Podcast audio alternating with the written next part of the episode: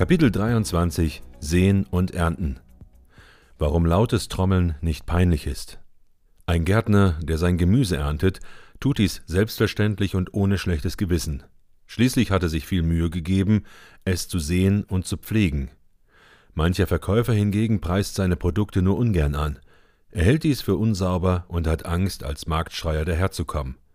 Diese Einstellung ist nicht nur unbegründet, sie schadet auch dem Geschäft. Denn das Ernten ist die eigentliche Leistung des Gärtners, das Sehen ist nur Mittel zum Zweck. Damit eine Saat aufgeht, müssen aber einige Voraussetzungen erfüllt sein. Wirft man es auf eine Autobahn, wird selbst ein Supersaatkorn nicht aufgehen. Um zu gedeihen braucht es nämlich Wasser, Erde und Licht. Genauso ist es auch in der Wirtschaft. Ein Geschäft setzt Kontakte, ein System und Energie voraus. Das Netz an Kontakten ist das Wasser, das die Mühle in Gang setzt. Ein Unternehmer muss Kontakte haben und weitere schaffen, um potenzielle Kunden zu finden. Die Erde stabilisiert den Samen und die Pflanze. In der Wirtschaft übernimmt ein System diese Rolle. Das System des Pre-Sales Marketing etwa dient dazu, die vorhandenen Kontakte zu nutzen und sie wie mit einem Trichter zum Geschäftsabschluss zu führen. Der Trichter wiederum besteht auch aus Kontakten, nämlich jene, zu denen der Verkäufer eine Beziehung pflegt. Bei diesen Kontakten hat er immer die Sicherheit, dass sie Interesse am eigenen Angebot haben. Weiterhin braucht eine Pflanze Licht, um zu wachsen. Die Sonne liefert die nötige Energie für die Photosynthese. In der Wirtschaft muss der Unternehmer diese Energie selbst beisteuern. Ohne seinen Einsatz und sein Engagement funktioniert das System nicht. Es gibt vermutlich kein Produkt, das sich ohne jeden Aufwand von selbst verkauft. Ein Gärtner kann Sämlinge setzen und einige Jahrzehnte später einen Wald durchforsten, ohne dazwischen viel Aufwand zu betreiben. Das ist in der Wirtschaft nicht möglich. Einige Produkte sind eher Selbstläufer, aber auch sie brauchen eine gewisse Werbung. Hinzu kommt der Faktor Zeit. Ein Halm wächst nicht schneller, wenn man daran zieht. Selbst die Düngung beschleunigt das Wachstum nur begrenzt. Die Pflanze muss bereit sein, die Nährstoffe des Düngers aufzunehmen. Sie wird durch den Dünger vielleicht größer und kräftiger, reift aber trotzdem nicht schneller. Erst wenn alle Faktoren berücksichtigt wurden, ist die Pflanze reif für die Ernte und der Kunde für den Geschäftsabschluss. Trotzdem ist ein letzter Schritt nötig. Um das Geschäft abzuschließen, muss ich den kaufwilligen Kunden kontaktieren, also aufs Feld gehen. Sichel oder Mähdrescher? Zum Ernten braucht der Bauer Werkzeug. Er benutzt dazu entweder eine Sichel oder einen Mähdrescher. Beide Instrumente sind geeignet, Korn zu schneiden. Allerdings ist dafür unterschiedlich viel Muskelkraft gefragt. So ähnlich ist es in der Wirtschaft auch. Manche Produkte lassen sich schon mit Mailings verkaufen, andere benötigen mehr Überzeugungskraft und Einsatz. Die Mailings sind vergleichbar mit dem Einsatz des Mähdreschers. Dieser ist jedoch nicht immer das geeignete Werkzeug. Manche Produkte lassen sich nur mit der feinsten Handsichel verkaufen. So kann man vielleicht ein Buch per Mailing verkaufen, aber nicht den Abschluss eines Friedensvertrags erreichen.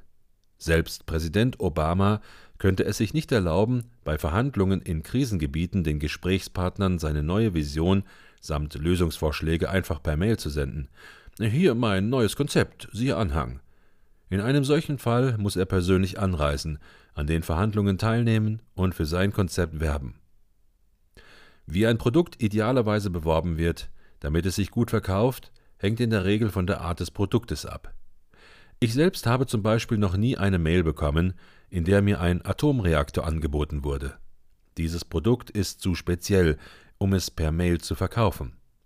Wenn ich solche Mails nicht bekomme, so liegt es nicht daran, dass ich nicht zur Zielgruppe gehöre, Immerhin trudeln bei mir dauernd Mails mit Angeboten für kleine blaue Pillen ein, obwohl ich nicht zur Zielgruppe gehöre.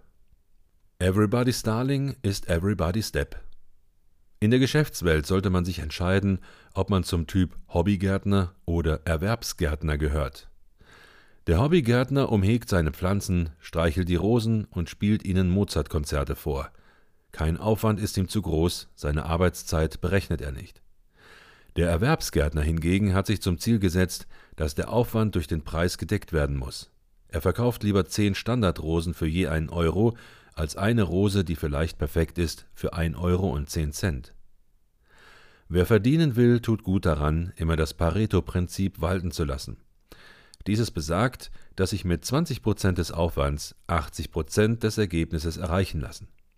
Die restlichen 20 Prozent erfordern unverhältnismäßig viel mehr Aufwand. Das Prinzip stammt, wie der Name verrät, vom italienischen Ökonom und Soziologen Wilfredo Pareto. Dieser untersuchte die Verteilung des Volksvermögens in Italien und fand heraus, dass etwa 20 Prozent der Familien rund 80 Prozent des Vermögens besitzen. Wenn sich die Banken also vornehmlich um diese 20 Prozent der Bevölkerung kümmern, wäre ein Großteil ihrer Auftragslage gesichert. Das bedeutet im Umkehrschluss, wenn ich merke, ein Kunde will nicht von mir kaufen, sollte ich meine Bemühungen einstellen. Nach 19 Abfuhren lohnt es sich nicht, noch ein zwanzigstes Mal anzurufen. Statt auf der Stelle zu verharren, ist es viel lohnender, sich dem nächsten Kunden zuzuwenden. Neulich las ich einen Ratgeber für die Kaltakquise, der empfahl, einen Kunden, der eine Absage erteilte, nach einer halben Stunde erneut anzurufen. Der Verkäufer solle nachfragen, was er beim Verkaufsgespräch hätte besser machen können. Ich klappte das Buch zu und war irritiert. Was hat der Verkäufer denn davon? In der Zeit hätte er bereits zehn neue Interessenten anrufen können, die seinen Bemühungen gegenüber aufgeschlossener sind. Wer so vorgeht, ähnelt einem perfektionistischen Koch.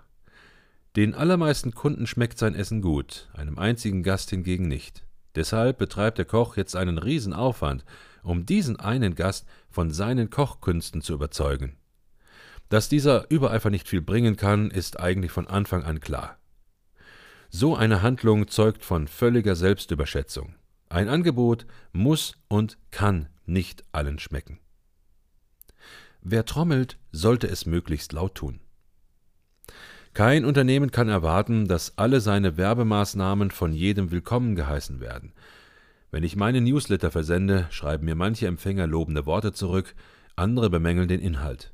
Wieder andere melden sich einfach ab, die große Mehrheit jedoch reagiert gar nicht. Diese Reaktionen sind völlig normal. Daher bin ich nicht beleidigt, nur weil meine Maßnahmen keine hundertprozentige Zustimmung erhalten. Ablehnende Reaktionen halten mich auch nicht davon ab, weiterhin Marketing zu betreiben. Denn wenn ich etwas verkaufen will, muss ich trommeln. Und je lauter ich trommle, desto lauter werden die Reaktionen, im Guten wie im Schlechten. Ein potenzieller Kunde fühlt sich durch die Verkäufe nicht belästigt. Er hat sogar einen Nutzen davon. Amazon empfiehlt seinen Kunden Bücher, die aus demselben Segment stammen wie die bisher erworbenen.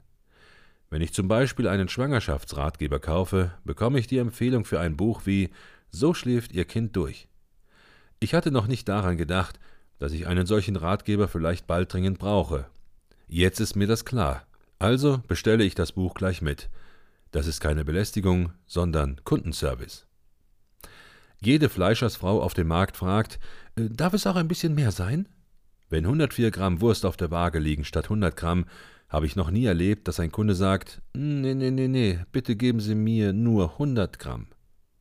Zum einen ist es technisch schlecht möglich, 4 Gramm wegzunehmen, und zum anderen würde sich der Kunde schämen, so kleinlich zu sein.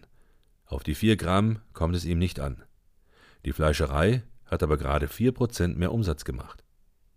Deshalb müssen sich Verkäufer nie schämen, zu fragen, darf es ein bisschen mehr sein? Für jedes Produkt gibt es einen Käufer. Wer trommelt, der sollte dabei ruhig so laut sein, dass ihn auch diejenigen hören, die er nicht für seine Kunden hält. Manchmal finden die Kunden selbst Einsatzgebiete, an die der Hersteller noch nicht gedacht hatte.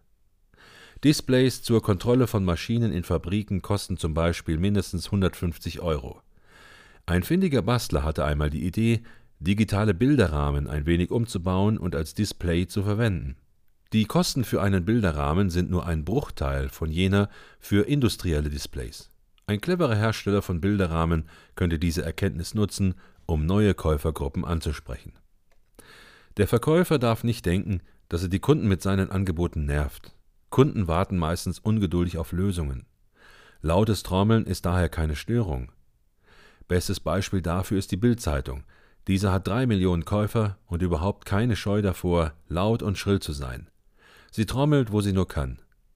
Dabei hat sie keinen hohen Anspruch auf journalistische Perfektion, aber das ist kein Nachteil. Die Leser wissen, was sie in dieser Zeitung erwartet.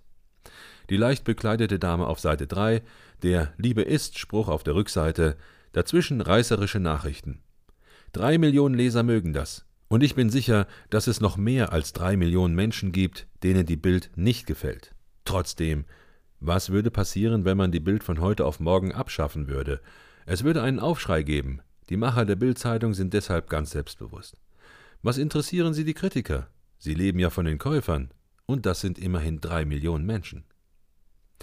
Übersetzt in die Welt der Wirtschaft heißt das, ich brauche mich nicht zu verstecken. Für mein Produkt gibt es Käufer. Wenn ich denke, ich darf nicht trommeln, verbaue ich mir selbst meine Marktchancen.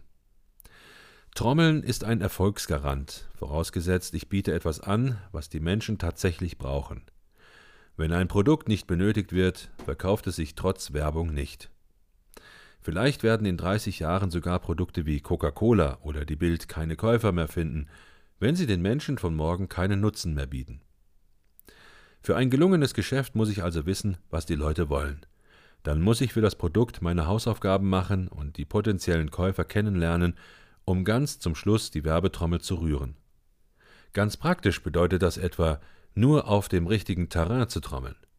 Wurstdieter würde ganz sicher nicht in eine Kirche gehen, um seine Waren dort anzupreisen, nur weil sich dort potenzielle Kunden befinden könnten. Er geht vielmehr auf den Marktplatz. Dort regt sich keiner über seine Werbung auf. Im Gegenteil, dort wird er erwartet und gesucht. Es gilt also, die Trommel zu rühren, aber nicht zu provozieren um jeden Preis. Gerade Handwerker oder Mittelständler scheuen davor zurück, lauthals für sich zu werben. Sie setzen auf die Handwerker oder Kaufmannsehre, sehnen sich nach dem Geschäft per Händedruck und verabscheuen die lauten Verkaufe. Sie möchten jeden einzelnen Kunden zufriedenstellen. Das ist jedoch unmöglich. Wer Geschäftserfolge verzeichnen will, braucht dringend eine andere Denkweise. Was wäre, wenn jemand eine wichtige neue technische Errungenschaft allein durch Flüsterpropaganda verkaufen würde? Das wäre doch ziemlicher Unsinn. Der Verkäufer hätte es gar nicht nötig, den Ball so flach zu halten. Denn der Kunde fühlt sich nicht auf den Schlips getreten, wenn man ihm etwas anbietet, was ihn interessiert. Ernten ist selbstverständlich. Pflanzen brauchen Wasser, Erde, Licht und Pflege. Einige benötigen mehr Aufmerksamkeit, andere weniger. Doch sicher ist, dass der Gärtner sie nach der Pflege ernten wird. Dies schadet den Pflanzen nicht. Eine Frucht ist dazu da, um Menschen oder Tiere zu ernähren, und einem Apfel kann es egal sein, ob er gegessen wird oder vom Baum fällt und verschimmelt. In beiden Fällen wird er vergehen. Ein Käufer, der Brötchen holt, wird sich nicht darüber aufregen, dass der Bäcker Geld dafür verlangt. Es ist doch klar, der Verkäufer macht seinen Job und verkauft. Der Käufer erfüllt seine Bedürfnisse und kauft. Deshalb ist es unnötig, wenn Verkäufer sich hinter Begriffe verstecken wie Kundenbetreuer oder Service-Mitarbeiter. Sie können offen sagen, dass sie verkaufen wollen. Niemand nimmt ihnen das übel. Der Kunde weiß ganz genau, er bekommt etwas und bezahlt dafür. Der Verkäufer wird nicht belohnt fürs Säen, sondern für das Ernten. Würde er nichts verkaufen, wäre er vergleichbar mit einem Bauern, der zwar sät, aber seine Ernte auf dem Feld vergammeln lässt. Diesen Mann würde jeder für einen schlechten Bauern halten. Darum sollen sich Unternehmer nicht zu schade sein, für ihre Produkte zu trommeln und sie zu verkaufen.